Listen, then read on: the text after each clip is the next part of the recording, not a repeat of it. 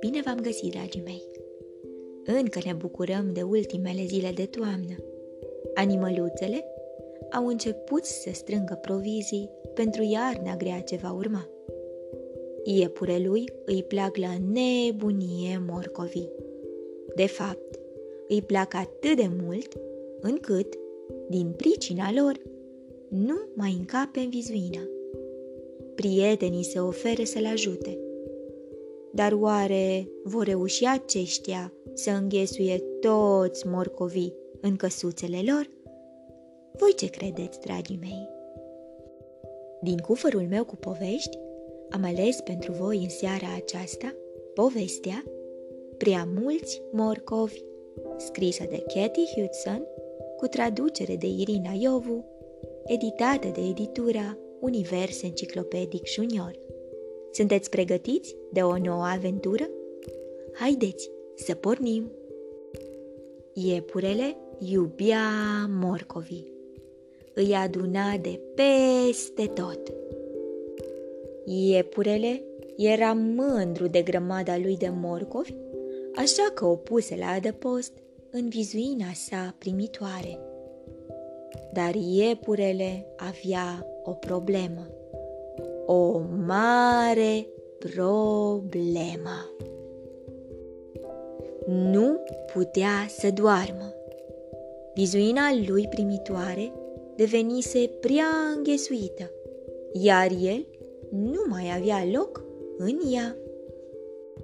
Am nevoie de un loc în care să dorm, îi spuse iepurele broaștei testoase.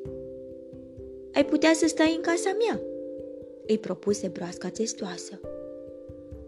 Pare un spațiu mic și plăcut, zise iepurele. Poate e puțin prea mic pentru amândoi? Își dădu cu părere broasca testoasă. Nici de cum, spuse iepurele. Au, vai, vai de mine, aoleo! Buf! Cei doi prieteni s-au rostogolit. Căci căsuța broscuței testoase nu era prea încăpătoare pentru amândoi și pentru morcovi, bineînțeles. Vai de mine! Hmm. Poate încăpem în cuibul păsării, spuse iepurele. Cuibul meu e destul de mic, zise pasărea. Sunt sigur că vom încăpea cu toții, spuse iepurele. Iepurele își transportă toți morcovii sus în cuib. O, se tânguiră broasca testoasă și pasărea în timp ce ramura se legănă, se aplecă și se rupse. Buf! Vai, pasăre, îmi pare atât de rău. Acum toți trei am rămas fără un loc unde să dormim, spuse iepurele. Puteți să stați în casa mea, se oferi veverița. O, mulțumim, Veverito, frumos din partea ta, spuse iepurele.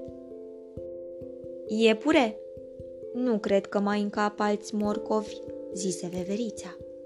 Mai am doar câțiva, răspunse iepurele.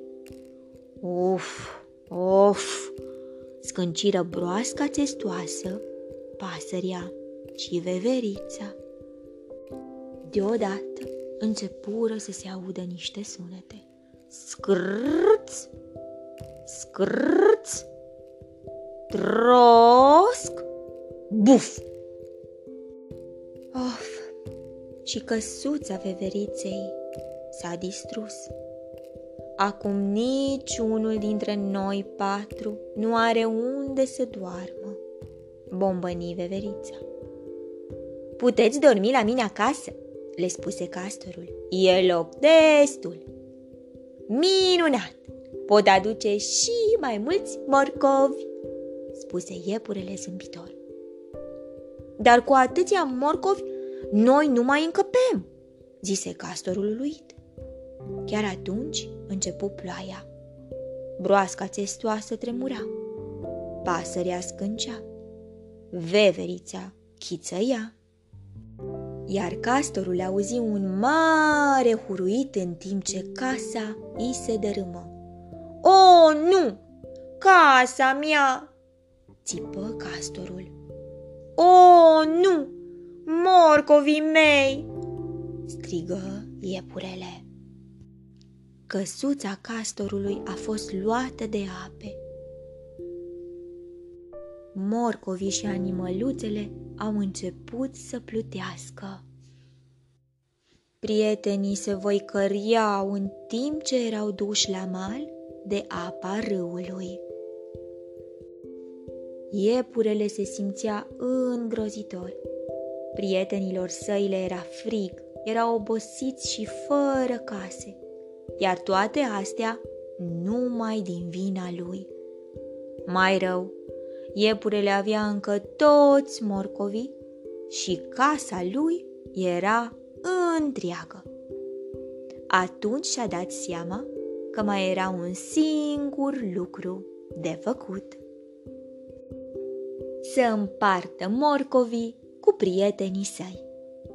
Până la urmă, morcovii nu erau de pus la colecție, erau pentru a fi împărțiți. Iar când împarți, totul devine mai frumos. Dragii mei, dacă voi ați fi fost în locul iepurașului, ce ați fi făcut cu toți morcovii? Și să vă faceți loc în căsuță, să puteți dormi mai bine. Vă urez somn ușor, vise plăcute, îngerii să vă sărute. Pe curând! thank you